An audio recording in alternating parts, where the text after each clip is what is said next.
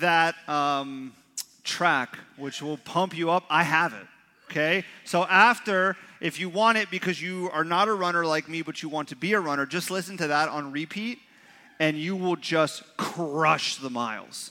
I have it. I will deliver it to you later after the service. Come see me, and I'll airdrop you the beat, which is amazing. Tonight we begin episode three. Uh, it says episode four, but I think it's episode three because we took a pause last week for Mother's Day. Episode three of our series entitled The Race. We are journeying through the life of the Apostle Paul, or as he's called here in Acts 9 before his name is changed, Saul. We're journeying through his life, and we're seeing that his life is compared to a race. He, in fact, compares himself and the life that he lives to a race. And he says that the Christian life is a race that we are to run well towards the prize that is Jesus. We're going all the way through his life through the book of Acts. And so we're just going to be in that book jumping around for the next several weeks. We're picking up in Acts chapter 9. Where we've been in Acts chapter 9 the entire time. We're going to stay there today as well starting in verse 19, the second half of verse 19 through 22. So if you have your Bible, you can turn there now and get prepared as we read God's word together in a moment. Or you can always open the app, like Simone said, click on the notes section, and it's all there as well. But before we jump in and we read God's word, I want to just make a few statements that I think we all know. This is common sense, and that is that everyone loves a good story. Everybody loves a good story. You can have a movie that has great cinematic shots, incredible sound engineering, but if the story's not good, the movie's not good.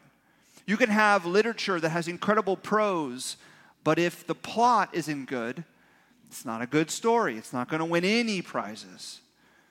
We love stories. In fact, we love stories so much that so much of the media is built upon discovering and unearthing stories of famous people actors and celebrities, musicians, athletes. So much of the media is poised on trying to discover the real stories behind the scenes. We love that. TMZ is built upon that entire idea. Talk shows are about trying to get some relatable content and stories from people. There's a show, how many of you ever heard, seen this show on YouTube that's called Hot Ones? Anyone seen that? Okay, we got some Hot One fans in the room. That show is amazing. So here's how it works they get a, a celebrity and they sit at a table and they have 20 hot wings, spicy wings that are increasing in like spice level to the point like your brain's going to explode at the very end. And they, they have a 20 to 25 minute interview and they're eating these hot wings along the way. And the whole idea is that they'll throw off the celebrity so they'll, they'll lose the facade and they'll share some real things because the hot wings are messing with their mind. But it's built upon this idea, and it works. You know, vlogs on YouTube and other social media are very popular because we want to see behind the scenes in people's lives. Stories matter. Everyone loves a good story. It drives us, it, it pulls us to the attention. You know, one of the things that many people are following, don't tell me if you are or not, but a lot of people are following the Johnny Depp versus Amber Heard trial, right? We have some people that are like, no shame in my Johnny Depp game. You know what I mean? But that people want to see behind the scenes. They want to hear the stories. They want to, to see the people behind the character that they portray. And that's true for us too.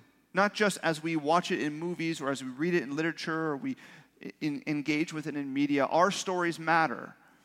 They matter how we tell them, they matter what we say to ourselves.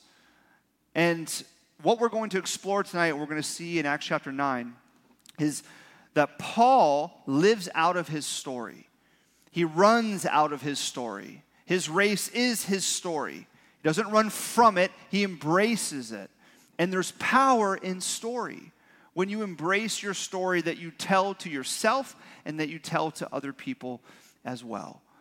There's great power in this. And so, Acts chapter 9, we're going to read just these few verses that we're going to be looking at tonight verse 19, the second half of verse 19 through 22. And I just want to say this too because we've had different people, uh, different traditions, and you're, you're new here. One of the things that we do, this is just like a like orienting us. After I read the text, I always say, This is the word of the Lord. And some of you in the room, have been a part of the church for a long time, you say, Thanks be to God. That's like the traditional response because it's God's word and we thank Him. So if some of you are like, Why are people mumbling every time you read? That's what's being said. I say, This is the word of the Lord. Thanks be to God. So tonight, we're all going to do it, okay? We're gonna now you know. Now you're like insiders, okay? So people come next week, we're not gonna tell them, all right? So they're gonna they're not gonna know. Okay, so here's God's word to us, Acts chapter 9, verse 19b and following. It says, For some days he was with the disciples at Damascus, he being Paul. And immediately he proclaimed Jesus in the synagogue, saying, He is the Son of God. And all who heard him were amazed and said, Is this not the man who made havoc in Jerusalem of those who called upon this name? And has he not come here for this purpose to bring them bound before the chief priests?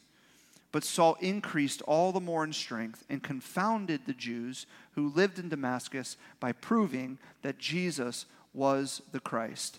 This is the word of the Lord. Wow, that was strong, guys. That was awesome. So here's Paul's trajectory so far in Acts chapter 9. He is on the road to Damascus that we see in the very beginning of this chapter. He is not a Christian, certainly not. He does not believe in Jesus. In fact, he wants to destroy the name of Jesus. He's moving from Jerusalem to Damascus with papers of authority to bound up the Christians that claim the name of Jesus and bring them back to Jerusalem on charges, sentence them to death or prison. On the road to Damascus, he meets the resurrected Savior. He meets Jesus, and he is forever changed. This is his conversion account that he recounts many, many times, and is here in chapter 9.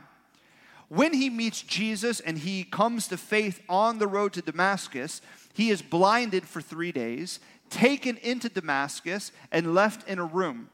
Now, he's there for three days. He's praying, he's processing, and God sends a disciple by the name of Ananias to come and to minister to him, to nurture him, and to mentor him, and to pray over him that his blindness would be removed.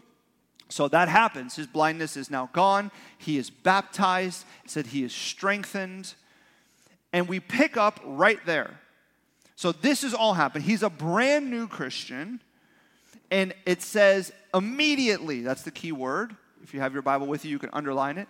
Immediately, he goes to the synagogues, which were established religious centers for Jews to talk and communicate and worship and pray and oftentimes do business. So he goes to the synagogues, which was a very familiar place for him, to proclaim that Jesus is the Son of God. Now, remember, I told you that he is a new Christian, well, like a couple days. And he immediately goes and proclaims Jesus. Now, oftentimes in the church, here's what we do or what we tell someone when they become a Christian. We tell them, hey, now that you're a Christian and you believe in Jesus, here are the books to read. Here's a class that you need to go to. It's the foundations class. We want to get your theology right. We want to get your doctrines right. Here's a membership class. Time now become a member of the church. And so you go through the membership class. Here's a small group that you need to plug into. Here's a, a serve team in the church that you need to begin to serve within. These are all good things. Okay? We have a membership class coming up June 7th. Shameless plug. And we need more people to serve in the life of the church, so join a serve team. It's good to read about theology and to work through what you believe about God and His Word. These are all great things. But oftentimes, what can happen in the church is that we begin to put programs and all of these mechanics upon people when they come to faith, and we feel like they need to get all of that right before they could actually go proclaim Jesus. Paul immediately goes, he has no training. His theology is not ironed out. Sometimes we, we forget that the Paul that we're reading about here in Acts chapter 9 is not the Paul at this point who wrote the book of Romans. Okay? He knows very little. He hated a lot, and now he believes in Jesus as the Son of God. And that's what he knows to proclaim. So he goes to a place of influence that he is comfortable with, the synagogues, and he begins to proclaim the name of Jesus. You see, Paul's race is not unlike your race. And you're going to see that in two key ways, just from these verses and also modeled in the rest of his life. And here's the first thing I want you to see about Paul Paul is, I'm going to use Christian jargon, on fire for Jesus. This is Christian jargon. This means passionate. This means devoted, committed, loud, expressive. He is on fire for Jesus. We know that because he immediately goes to the synagogue to proclaim Jesus. Now, there's a lesson there for us, and that is that in order to proclaim Jesus, you don't need any training. Do you know that? No training, just willingness. That's what Paul has. All he has is willingness. He had a lot of hatred. Now he believes in Jesus. He doesn't have everything ironed out. He's not a member of a church. He doesn't he's not in a small group. He has like a few disciples that he's hanging out with that are mentoring him for just a couple days. He has been baptized and he's strengthened now to go proclaim Jesus in the synagogues with these people that were his friends and he would have talked about we need to find all the, the, the Christians who believe in Jesus. We need to round them up. But now he goes to them and proclaims Jesus. No training, no programs, no amount of time, just a couple days. He's on fire for Jesus. And he goes to the synagogues with a very simple message. We sang that song, Simple Gospel. Brandon said something that I thought was, was right on. That is that we often complicate things.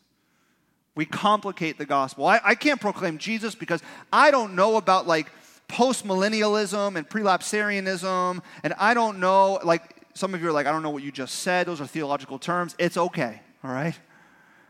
We're like, I don't know, like, what if they ask me this, and what if they say that, and I'm, you know, no, you don't need any training to proclaim Jesus. You just need a willingness to go because it's a simple message. Here's how simple the message of the gospel is, okay? Jesus saves, and I know because he saved me. That's the gospel.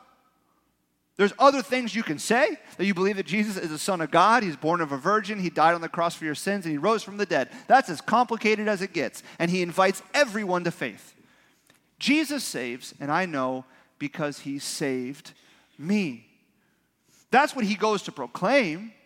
He goes to proclaim this very simple gospel. In fact, the message that Paul goes to proclaim in the synagogues is not only simple, but it is contextual.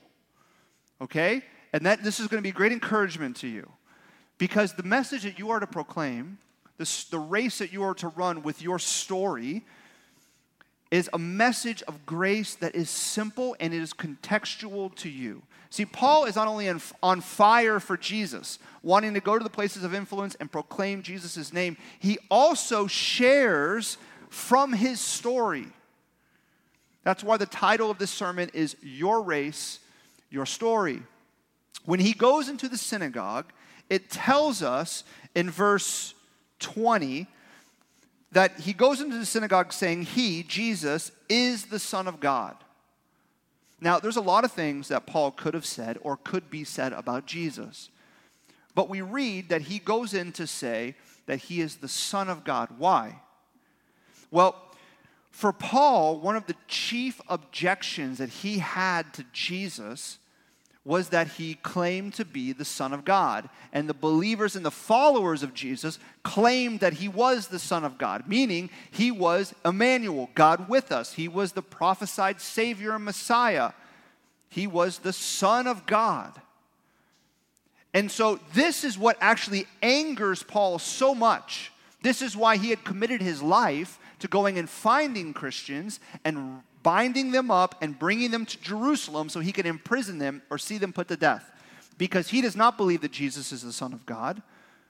And he wants to wipe that, what he believes at the time is a lie, out of everyone's mouth.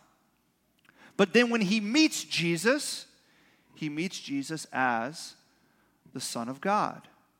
See, that message not only relates with the Jews who were in the synagogues that he would be speaking to, but it related deeply to him.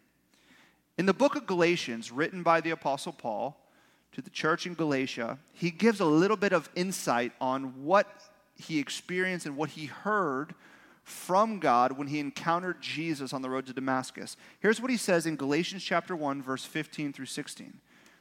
But when he when God had set me apart before I was born, and who had called me by his grace was pleased to reveal his, what's the word? Son to me. When God, who had set me apart from birth, though I didn't really understand how, and I didn't fully understand God even, he then called me by his grace, and he, God, revealed his Son to me, Jesus, the Son of God. You see, it is within Paul's central issue with Jesus that Jesus meets him. Isn't that interesting? Paul's biggest issue with Jesus is that he claims to be the Son of God, and it is there in his central issue that Jesus meets him and reveals himself as the Son of God. And it is then from this central issue that Paul shares with other people who Jesus is. He says he's the Son of God. I imagine there was a lot more conversation like, hey, I know that that's hard for you to hear. I felt the same way. I felt there's no way he could be the Son of God. Maybe a lunatic, a liar, a fraud, but certainly not the Son of God. But then I met Jesus. You see, he's speaking to people not out of knowledge, but out of experience. That is so important to hear. When you proclaim Jesus, you share out of your story. You don't go proclaim Jesus with a checklist of knowledgeable facts that you learned in a Bible study and then you just dump it on somebody and see what sticks. That is not how you share the message of the gospel and you share Jesus. You share out of your experience. That's what happens with Paul. He goes in the synagogues, he says, Hey, um, Jesus, he's the Son of God. You see, the race of faith that you are to run is a race that you run out of your story. You run out of your story, not away from your story. Here in the book of Acts, the Apostle Paul shares his story of faith, how he came to faith, at least five times. Then, if you read the letters that he wrote, he is always talking about his story, how he met Jesus. And then, when he preaches, some of the sermons that we are able to see and read from the Apostle Paul, when he preaches and proclaims Jesus in different environments, do you know what he shares in his sermons? What do you think? His story. He is constantly sharing his story. When you run the race of faith, friends, you run out of your story. You run out of your story. Every single person, I think every single person that I've had the privilege of leading to faith has related to my doubts, my past, my struggles, my issues with Jesus before I encountered him. Almost every person has related to my story when I have had the privilege of leading them to faith. You see, we speak not out of knowledge when we proclaim Jesus, but out of experience. And when you run out of your story, when you proclaim Jesus out of your story, you will find exactly what Paul found. Look at verse 21. Verse 21 says this. Remember, he's in the synagogues, he's saying that Jesus is the Son of God, and it says, All who heard him were amazed. And they said, Is this not the man who made havoc in Jerusalem of those who called upon this name, Jesus? And has he not come here for this purpose to bring them bound before the chief priest? As Paul begins to share out of his story that Jesus is the Son of God, which was his central issue, but it's where Jesus met him and how he revealed himself to him, he shares out of his experience, and people are astounded they are amazed. Why? Because they know Paul's story and he's speaking out of it. Wait, wait, this was the guy that just a couple days ago we heard was coming here from the chief priest to find people that are speaking just like he's speaking now and bind them up to bring them back on charges. They are amazed. That is how you are to speak. That is how you are to proclaim. Jesus. You don't have to go through training. You don't have to have a whole formula. Sometimes, I'm not trying to throw shade. Sometimes those things could be helpful, okay?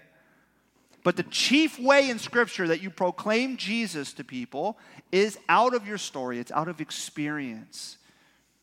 It's being vulnerable and honest. And the response of that is that people are astounded, they're amazed. And then what you find is it opens them up to the gospel because the second half of verse 22 says, that they, he confounded the Jews who lived in Damascus by proving that Jesus was the Christ.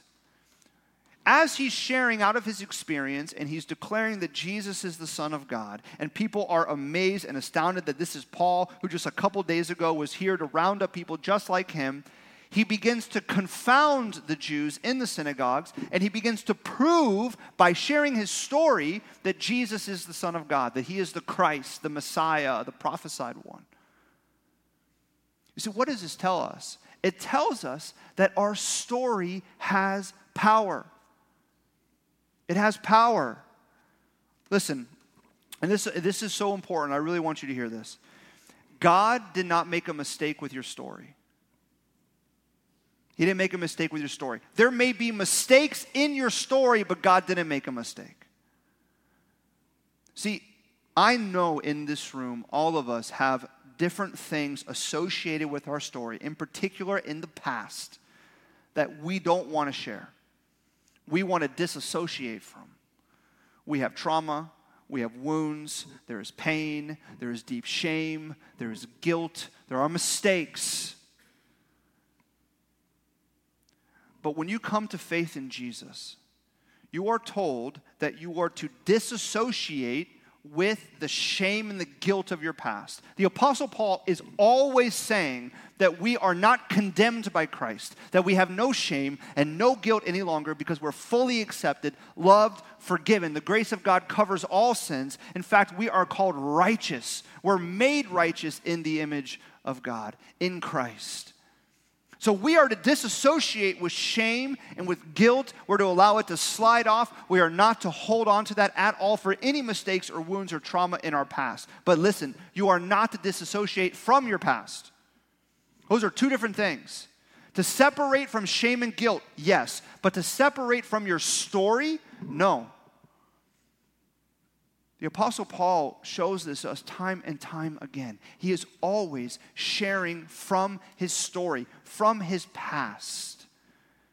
And God wanted to use Paul's past to invite people to Jesus in the present. And God wants to do the same thing with you. God wants to use, yes, your past to invite people to Jesus in the present. And sometimes we, we look at the Apostle Paul and other central figures and people in Scripture and we say, yeah, but I'm not like the Apostle Paul. I mean, like we, we read people in the Bible and we elevate them like they're some another level of spiritual. Like this wasn't hard for him. Do you really think that? It wasn't hard for him. Think about his past. Think about the trauma that he felt and the deep shame that he struggled with. Why do you think he's constantly preaching, not just to us, but to himself, to not hold on to shame and not hold on to guilt, that the gospel frees you from that? Because he struggled with it. The Apostle Paul, we read in the book of Acts, was there in Jerusalem when Stephen was martyred. He was an accomplice to murder, the very first Christian martyr. Paul was there holding the coats of the men throwing the stones. And then after that, he committed his life to looking to round up people that claim the name of Jesus and to try to destroy it. He was known by his hatred. He has a lot of wounds. In fact, he says that he has a thorn in his side that he struggles with and God won't remove. He's the very person that says, The very things I know that I should do, I don't do, and the things I shouldn't do are the things that I do. He is not some superhuman, different level than you and me. He struggled just like us. It couldn't have been easy for him to time and time again recount his past. There is shame, there was guilt, I am sure he struggled with. But I think he understood something that your past has power, and his past has power, because one of the most powerful things in the world is the courage to be vulnerable.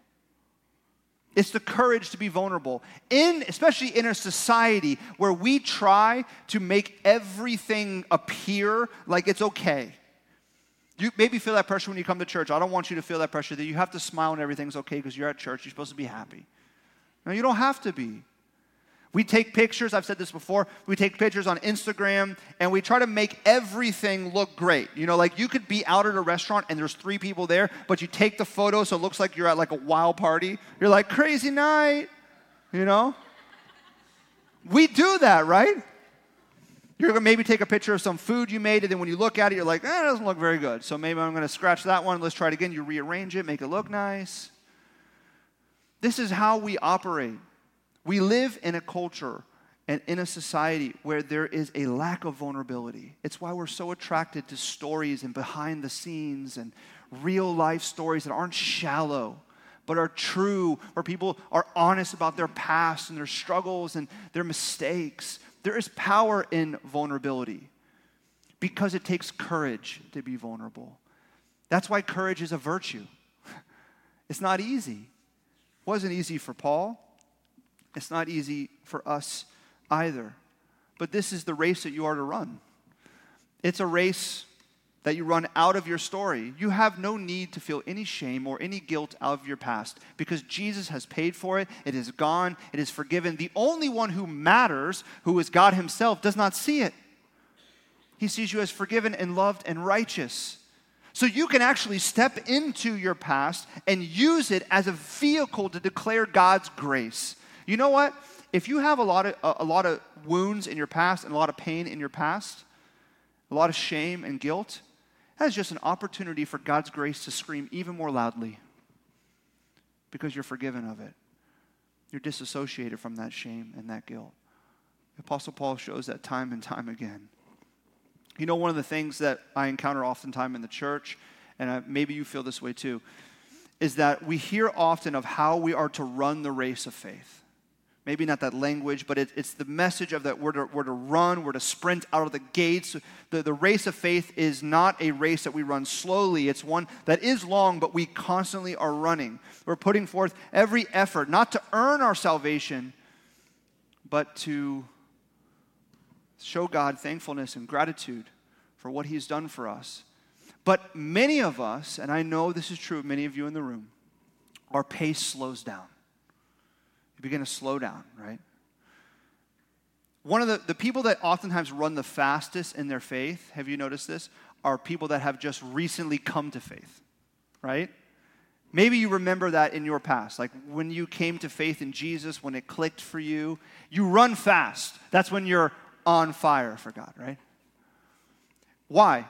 Why are people that just come to faith in Jesus, like the Apostle Paul here, why are they running this race fast? Why is Jesus ever present on their lips? Why do they want to tell everybody? Because it's new? Yes. But the reason that they're on fire is because they cannot stop sharing their story. Have you ever met someone that has just recently come to faith, or when you think back on your past, what are they always talking about? Their story. Who they were, what they came to realize, the grace of God, who Jesus is, how it uh, interacted with their story. They're speaking out of their experience, not out of knowledge, out of their experience. And there is power, and there is beauty, and there's courage in that. But for many of us, especially if you've been a Christian for any amount of time, for a little bit of a length of time, you notice that you start to slow down a little bit. Sprint out the gates on fire, fire dwindles you know, going slow, kind of light jog, maybe. And I think that the reason that our faith has slowed is for three reasons. There could be more, but I want to share three. The first one is this is because you feel that your faith is weakened and you're in a dry season. That's also kind of another Christian jargon. It just means that you're not feeling connected to God feeling disconnected to God, you're having a hard time reading the Bible, maybe you have a hard time motivating yourself to prioritize church on Sunday night, you, your prayers are distracted, you just feel like your faith is weak, you're having a hard time holding on to hope. It's a dry season. That's one reason, maybe, why your, your pace is slowed in the race of faith. The second one, you guys will like this, is because you see yourself as a cultural warrior or a holiness cop. Okay? So the reason now this, this this central issue comes around pride. This has to deal with pride. So your pace slows, but in your mind you think that you're like really running hard. You're really running hard for God. But in fact, what you're running hard at are the people on the sides. You're not running forward, you're running over here to culture, you're, tell, you're yelling at everyone, you're telling them how horrible they are. You don't like their story, and so you're trying to fix their story for them. Or you run over here to people, even in the church, and you're the holiness police. So you're telling them, that's not right, you're wrong, you're, you're off here, you're not doing it right, you're not showing God enough gratitude, your doctrine's wrong, your theology's bad. So you think in your mind that you're running forward, but you're just running to the side. You're not running after Jesus, you're running after other people's stories so you can attack and critique. Pace is slowed. In fact, when you come back to realize you've been doing that, you realize you haven't gone anywhere. You've been in the same spot. The last one is apathetic while your pace is slowed. And I, I know that there are some of you in the room that feel this way, and that's this. This whole time that I've been speaking, you've been thinking, I don't really care.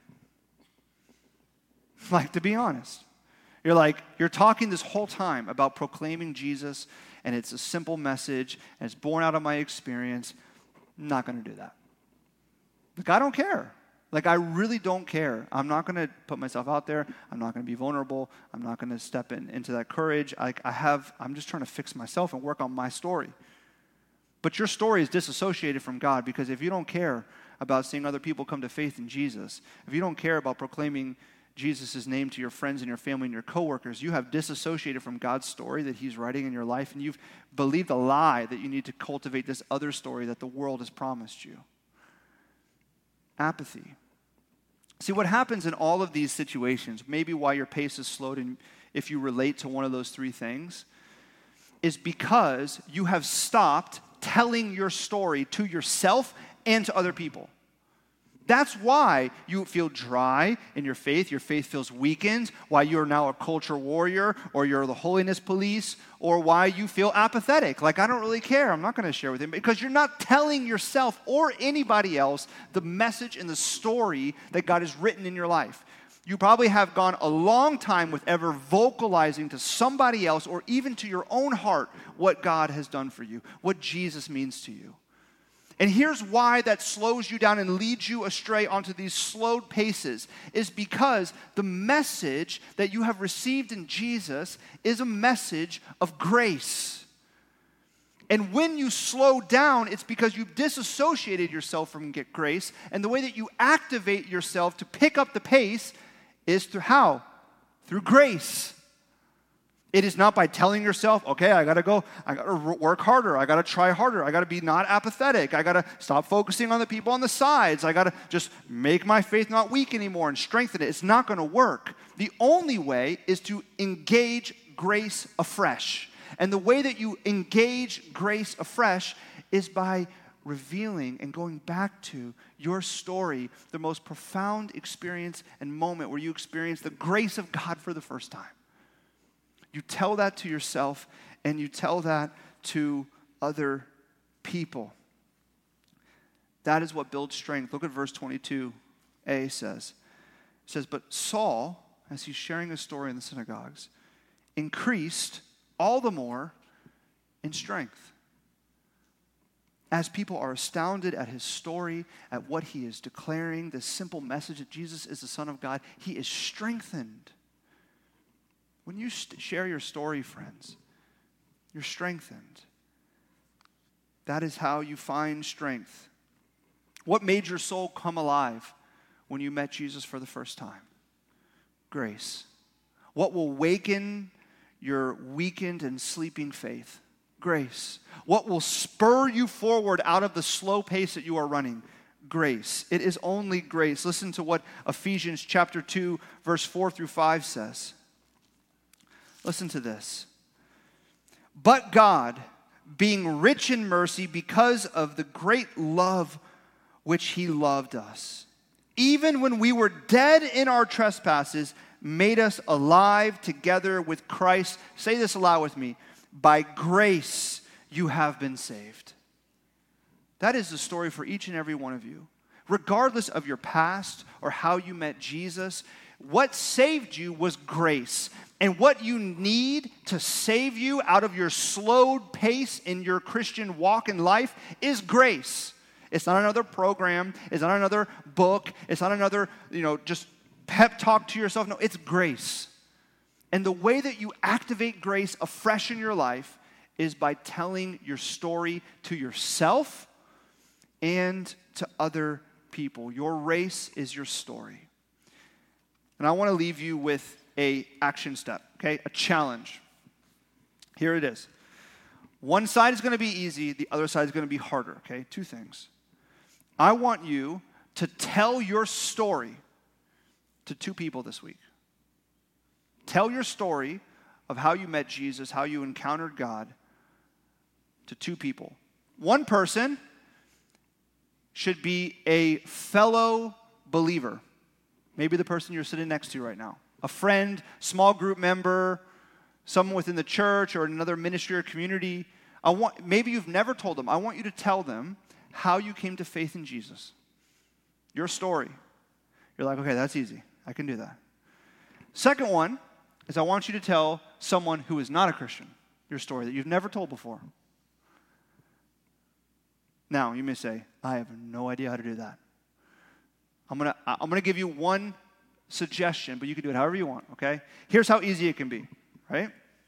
It's like we're going to get pragmatic. This week, when you talk with a coworker or a friend or a neighbor or your barista, what it comes up always is the weekend, right? What'd you do this weekend? I went to the beach or went running, I did whatever. You say, I went to church. And then you follow up with saying, Hey, I'd love for you to come with me next Sunday. Here's how they're going to respond, okay? Multiple ways in Miami. One is like real nervous, real awkward, real fast, right? Oh, I, um, yeah, that's great. Yeah, maybe. You know, non committal, okay? The other one's going to be, oh, yeah, that sounds great. This sounds great. You know, it's going to like try to like, like, let's move on, let's move on. The other one's going to be like, I don't believe, you know? I'm not like, I'm not a Christian, not like bad experience, whatever. Here's how you respond, okay? Very simple, because it's going to probably most likely be one of those responses. You say, hey, no worries. I totally relate with you. That is actually part of my story. I felt like that too before I encountered God and had this experience with God, and, and here's what happened. And uh, like our church is welcoming to you, and I love to bring you, and this is what I've come to believe, but you know, I'd love for you to bring your thoughts and your questions. So if you want to, if you want to come with me, let me know. You just shared your story in like one sentence. You could add in what it is to you in particular. One sentence, easy. But you know what? Taking that step of courage is you, you're telling it not only to them, but you're telling it to yourself. That it matters. What God did in your life matters. And here's why. Here's the motivator. More than anything, more than my action steps, here's why. Because Jesus wrote your name in his story. Jesus said this that your names are recorded in heaven. Your names are recorded in heaven. God is writing a story. Do you know that? He's making all things new. He is in control of all things, and He has a story that He is writing, and He wrote you into it. He recorded your names in heaven. You are declared a friend of God. You should declare your story because Jesus wrote you into His. Don't be apathetic. Don't focus on people on the side your faith may feel weakened and try to tell your story to, afresh through grace. Pick up the pace again. Don't overcomplicate things. Will you pray with me?